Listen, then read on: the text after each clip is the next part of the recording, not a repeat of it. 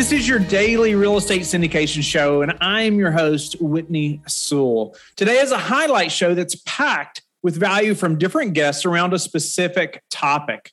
Don't forget to like and subscribe, but also go to lifebridgecapital.com where you can sign up to start investing in real estate today. I hope you enjoy the show. Our guest is Dr. Mas Oishi. Thanks for being on the show, Mas. Pleasure to be here. Thank you for having me. Yeah, honored to have you on the show. Mas is not only a neurosurgeon in Houston, but he is also the co founder and chairman of Market Space Capital. He has successfully invested and sold commercial properties over the last 30 years and has amassed a real estate investment portfolio of over 250 million in assets. He just released a new book called Prescribing Real Estate, a doctor's guide to commercial real estate. Love that name, Mas. Well, I know you are, I mean, you've been in the real estate business a long time and have invested in many different projects, no doubt, and are very experienced. You know, I wanted to hear just a little more of the economic side or just your thought process behind, you know, the economy right now and how you, you know, maybe places you're gathering data and how you come to those conclusions and us dive into just some conversation around that at the moment. Right. Well, I think fundamentally our economy did take a bit of a hit from the recent COVID crisis. And, you know, we are still in many ways climbing out of the bit of recession that that brought with it. There are some subsectors of the economy, if you will, that suffered more than others, including hospitality and you know travel. Those kinds of industries are are still trying to, to dig their way out. On the other hand, what we've seen in terms of real estate, the real estate market itself is record low interest rates and very high demand for housing. I'm still having a hard time reconciling those two realities, but it is what it is. And we're actually looking at ways to take advantage of some of the opportunities that we see, especially and subsections of the real estate market, such as multifamily housing. Could you, you know, that's a great place for you to elaborate as well. Like you said, looking for ways to take advantage of this. Could you elaborate on like where do you see those advantages? What advantages specifically are you trying to take advantage of? Right. Well, as I said, right now the demand for housing, almost every single kind of housing, is very strong. And we've seen, if you want to look at the, the economic data, we've seen compression in cap rates. We've seen, you know, studies showing that the deficit of rental apartments and condominiums for the next 10 years is probably in the order of millions of units. And so there is a strong demand, not just at present, but also going forward for housing. And, you know, we like to focus at Market Space Capital we like to focus on a model that we call attainable housing, whereby we target middle class renters who seem to be, you know, the most intense segment of the population when it comes to going after real estate, and also it's, it's the fastest growing segment that we see in terms of demographics. Yeah, targeting the middle class renters. You know, how are you all picking your markets right now? Are they markets that you've been involved in for a long time, or did that change, you know, over this past, you know, pandemic and year? Right. Well, I mean, we are based in Houston, which, you know, I've been told many, many times that we're lucky sons of guns because, you know, this is the kind of market where you can toss a dead cat and you're going to hit some property that's interesting in terms of its value and usage. But all joking aside, I think we have been fortunate, but we're not just looking at Houston. We also have projects going on in Dallas, Fort Worth area, and also in other states, including Las Vegas. And, you know, we're also looking at different parts of the country, not just the South or the Southwest. So, you know, we look at properties with some guiding principles. One, of course, is the affordability of, of you know the housing that we intend to produce, but also we want to look at other factors like sustainability, and also we want to make sure that it's inclusive. That you know perhaps renters who have you know medical issues or are senior citizens can also have access to those kinds of projects. So we have a panel of econometrics that we use to determine whether or not you know a property is suitable for the kind of investment we're looking for. We actually look at somewhere between 28 to 33 parameters, including things like local crime rates and education, uh, quality of education. But you know, I can't divulge the actual formula for that because that's proprietary. you know that was going to be my next question, right? I, I want to hear all the all those metrics. Well, is there just I mean one or two metrics that you can share that maybe you all have, you know, seen that's been extremely crucial or maybe a major red flag when you see this type of metric in a property or market? Right. Well, I wouldn't necessarily call it a metric, but of course, you know, location is the most important metric in real estate for my money. But we also look at things like, as I said, you know, local crime, the quality of education, as well as you know, accessibility to things like public transport or the highway system.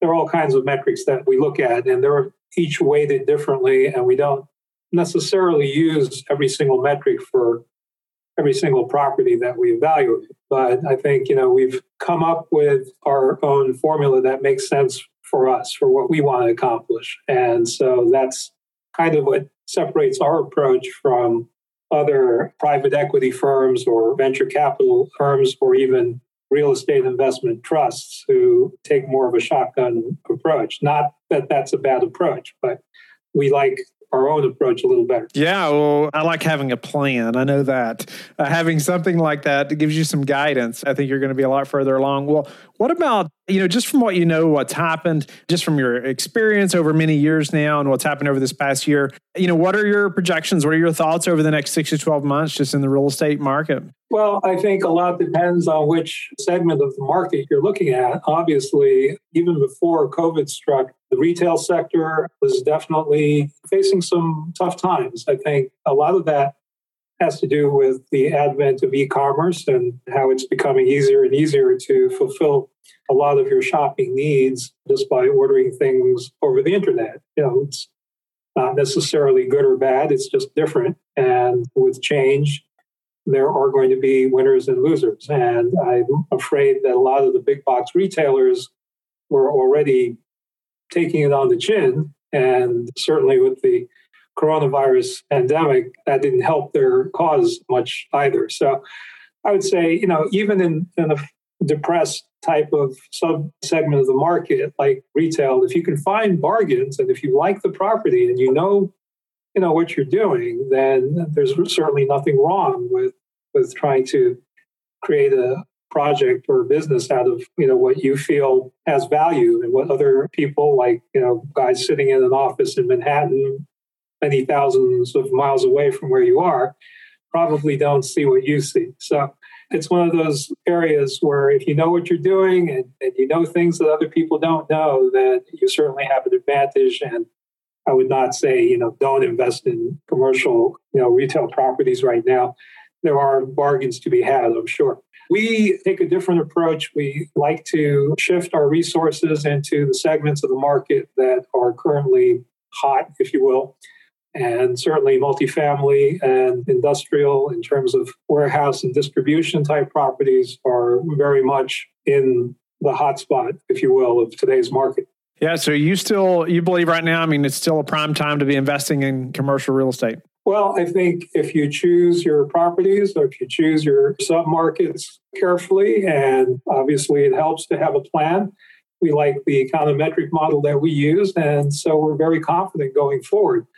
I have seen nothing to suggest that the low interest rate environment, that the environment that we see now, where you know there's a lot of capital floating out there chasing investments, I've, I've not seen anything that would make me think that environment would change so quickly. I think there's still a lot of countries on lockdown. There's still a lot of countries that are, are dealing with coronavirus. I think most recently, India, you know, one of the most populous countries in the world, is going through quite a bit of trouble with managing the crisis. And so, you know, the central banks tend to respond to crises by printing money and keeping interest rates low. I think that sort of mindset is likely to continue for the foreseeable future.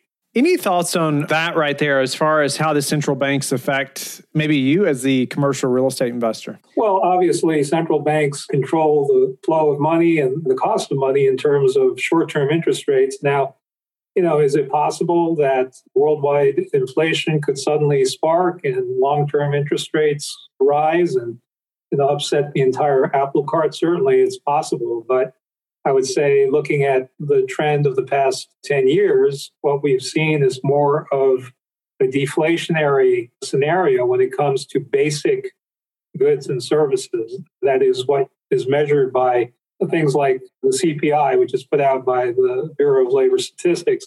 The official inflation rate has been less than 2% for the last 10 years on average, probably even longer than that. Now, that's not to say that inflation doesn't exist. I do believe it does. It's just in the categories of things that aren't necessarily reflected in the CPI. The cost of higher education, for example, that's not reflected in CPI at all. And the cost of healthcare that makes up only 7% of consumer price index. So, you know, there are a lot of things that, you know, we look at if you want to live a middle class, upper middle class lifestyle that don't necessarily jive with the basket of goods and services that the government looks at when calculating the official inflation rate. Well, I appreciate your time today, Mas. A pleasure to meet you and just appreciate you sharing just your thoughts on the economy and different things that have happened, how that's affected your business and moving forward, and even your panel of econometrics that you use. You know, this went by so fast. I guess I was having so much fun, but I really do appreciate you having me. Our guest is Terry Hale. Thanks for being on the show, Terry. Hey, thanks for having me, Whitney. Look forward to it. Uh, Terry is an active investor, trainer, and CEO of a private commercial real estate firm that provides acquisitions for all commercial property types and investment opportunities. The firm executes value add strategies through direct and joint venture investments. Terry's commercial real estate training provides the techniques on how to find, pre screen, evaluate, structure, and use negotiation t- tactics for repositioning and stabilizing commercial properties. Uh, and just getting to talk to Terry a little bit before uh, the interview, it's, a, it's incredible just to hear the length of experience and different types of, of real estate investing, commercial real estate that he has. So, pleasure to have you on the show, Terry. Pleasure to get to meet you. Give the listeners a little more about who you are, uh, you know, and let's dive into the commercial real estate business a little bit. Yes, yes, I love this stuff, Whitney. Thanks again for having me. Really appreciate it. Um, I've heard uh, nothing but great things about your show, and now it's wonderful to be a part of it. And so um, I do have a 25 years experience moving forward and basically identifying properties that um, are ready for repositioning, meaning filling vacancies, raising rents, stabilizing. So we have a T12 um, going back to the market, trading it at market cap, selling these properties at top dollar at their highest and best use. And that was like a strategy I used for a long time once I got my niche down to a science. And then, of course, if the deal's really good, right, location, location, location, um, and it's pulling in cash flow after debt service, depending on the structure we put together, getting creative, um, then we we go ahead and hold those on our long term uh, portfolio. So primarily, um, at any point of of uh, you know potential recessionary situation. We want recessionary proof properties. So we focus on these value add opportunities for self storage and also multifamily, um, some uh, RV parks, some mobile home parks. And those are basically the sectors that we look into.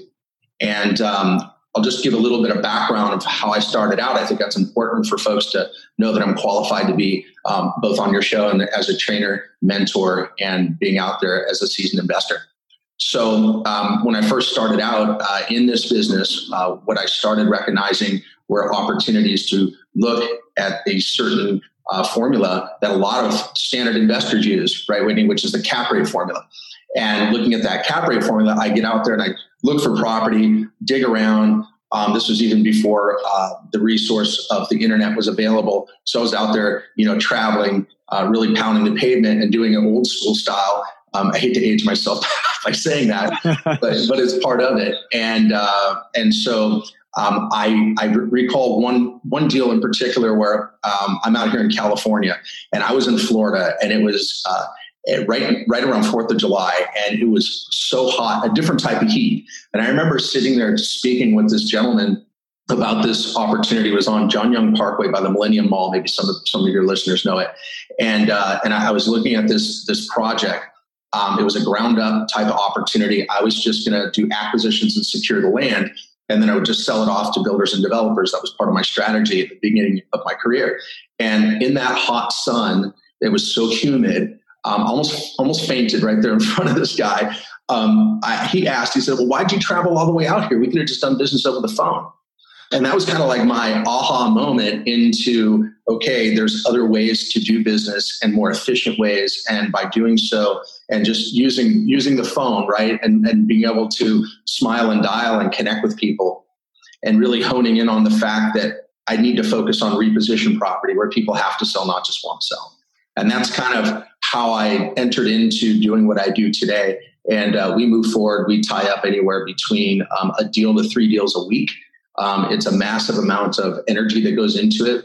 Um, I have my folks that are sitting just across from me right here in my office, even today, um, doing acquisitions, and and we're you know basically thrown against the wall, see if it sticks, make sense of it, and if it looks good, we go ahead and put our time and energy to take it to the next level. That's awesome. I appreciate you elaborating too, just on your experience and what you all are up to now. Uh, and maybe you could, I wanted to back up just a little bit. You talked about like getting your niche down to a science, uh, and maybe you could just speak to the importance of of that. Uh, you know, is that uh, you know, d- does that mean to you, you know, just finding one kind of asset class, or obviously you talked about the reposition uh, properties. Maybe you could highlight that a little bit. Uh, but you know, how has that changed your business? Just really finding your niche and and even getting it down to a science, like you mentioned it's changed like dramatically because before, like I was saying, we throw everything against the wall to see if it sticks.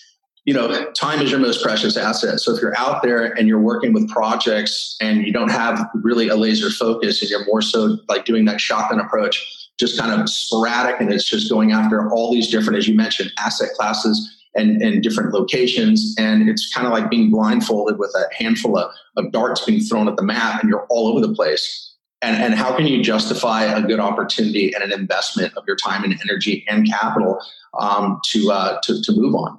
So we've really toned it down. We started looking at certain markets that are appreciating. Um, we do look at crime reports, obviously, like all the basics that any any investor that's been in the game just for a very short period of time would want to know. We want to know are more U-Hauls coming in or more going out? We want to understand exactly is there large master plan communities coming in? Is the place saturated? If you're dealing with self storage, how many other facilities in the area? Are you the big fish, the small fish? All these all these little things come into play as far as our our metric of how we move forward.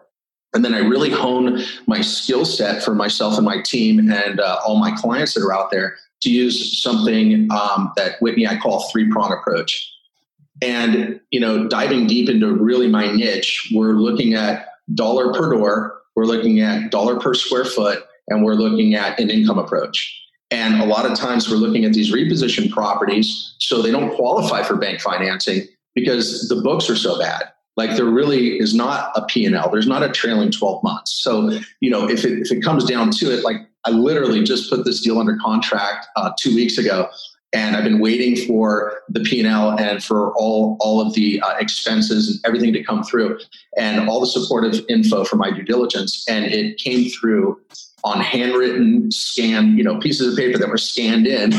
and I'm like, I hand it to my guy Matt. I'm like, here, I'm trying to make sense of this one, and uh, and so you know, taking that time and energy, we need to understand that a lot of these deals they don't have intelligent documentation and so we're very patient with that. So we have to look at it as replacement value, as if it fell to the ground, what would it cost to replace it? That's going to be our dollar per square foot or our dollar per door if there really isn't any deferred maintenance. Or if there is deferred maintenance, we need to add that to our purchase price to know what our total skin in the game is going to be on our purchase.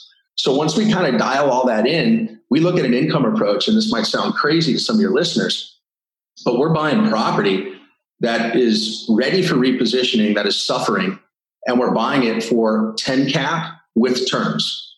Like I have four deals right now. All four of these deals, um, and I'm just talking specifically about these, they have 10 year seller finance notes, which is amazing. Nice.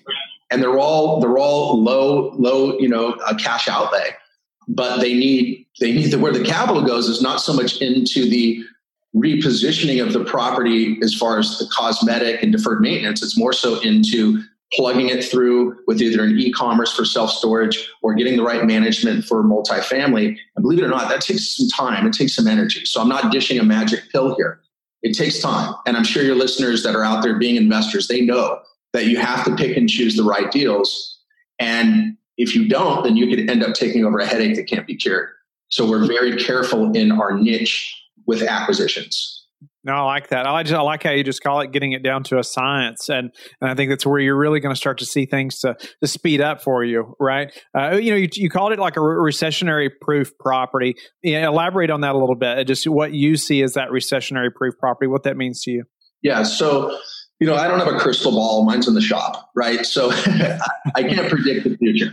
But you know, the, the, the, fact is, you know, as we're all in this in this current timeline, there's still all those people, you know, 50 million plus unemployed, and you know, there's all this money that's that's supposed to be supportive for these people. That's eventually going to dry up, or they're going to have to go print more money. And I'm not sure what's going to happen, but I know there's going to be a ripple effect down the road somewhere. So when that happens during a recession, you got a house, someone's living in that house, they lose that house, they have to downsize. Where do they move into? They go into multifamily, or they'll live in their RV, or sometimes, unfortunately, their car, um, and try to park it on an RV, or they'll move into seriously affordable housing, which is mobile home parks. So that's why those are recessionary. And then if they downsize, especially businesses closing, they're not just going to get rid of all their stuff I was looking at statistics, which I'm sure a lot of people have seen the same statistics, and they show that self storage is is so low on the risk factor. There's only one less risky, which is data centers, right? Which is pretty amazing. So everyone will eventually, in, in my in my forward thinking, people will eventually pay their bill if their average storage is 50 bucks. But if someone's you know rent happens to be 750 or a thousand, like they need to eat first but they'll always, you know, they can fall behind a couple of months and then scrape scrape together some some some change out of the couch to pay their their self storage bills. So that's why it's so you know less risky. Um, but self storage is not just my main my main focus. I'm really looking at all different property types and. I authored recently, um, self published a book called The Two Best Strategies to Profit with Commercial Real Estate. And the two strategies are one is to locate the ideal property that can survive a down market and hold it as far as part of your portfolio. And then the other strategy is to find, as you said, pre screen, evaluate at the beginning of our call, and really identify a great opportunity, create some great terms with negotiation tactics, and then offer that back to uh, a wholesale list so people can get out there and take advantage of, of our efforts of putting a deal together. Nice. Nice. No, that's awesome. I just I appreciate you elaborating even on self self storage as well, uh, and some of the statistics and things we need to be looking at. Uh, you know, you said you know in the beginning uh, you started using a, a, cap rate formula. You know, could you just you know tell the listener like what does that mean, and, and then has that changed? Right. So what was taught to me a long time ago is your standard cap rate formula, which is all your gross income, which is really basic, right? And then you itemize your expenses, and they have to be justifiable expenses. Once you take out those expenses, then you end up with your net income. And the standard formula is your NOI divided by your purchase price equals your cap rate, which is a double digit or a single digit number.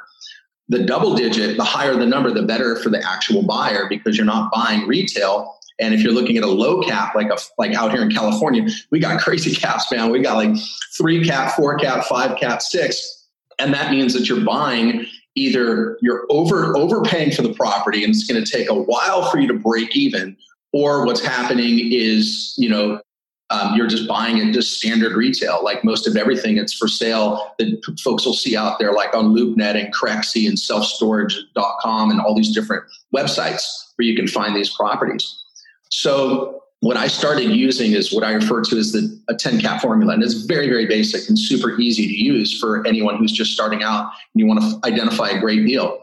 If you were to tell somebody, hey, I got a deal on a 10 cap as is, not a not a forward-looking projection, but an as is 10 cap, you know, they're gonna drool and they're gonna want the deal, right? Um, because if people hear about that, um, they're like, well, I could make money right away because I'm buying, I'm buying so aggressive, meaning I'm buying very, very low.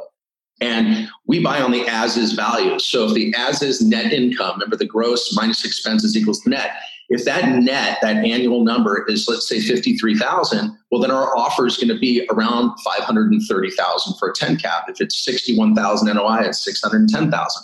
So all we're doing is just adding zeros and using that metric. It's a very quick, surefire way to just look at these deals and see something and obviously, you know, if you see it's a fifty thousand dollar net income and they're they're asking a million dollars for the property, then you know right away it's like at a five cap, so you pass. And how quick can someone just go on a website and just like rip through it and just look for deals that are sitting at 10 cap? And even some of these uh, websites will have um, filters, and then they have keyword searches where you can actually put in, um, you know, certain cap uh, cap rates where you can go, you know, eight cap to 12 cap. And the fastest way to turn an eight cap into a 10 cap is just offer them a lower purchase price. That's it. That would be the fastest way from the very beginning, right? Yeah. Yeah. Thank you for being a loyal listener of the Real Estate Syndication Show. Please subscribe and like the show. Share it with your friends so we can help them as well. Don't forget, go to lifebridgecapital.com where you can sign up and start investing in real estate today. Have a blessed day.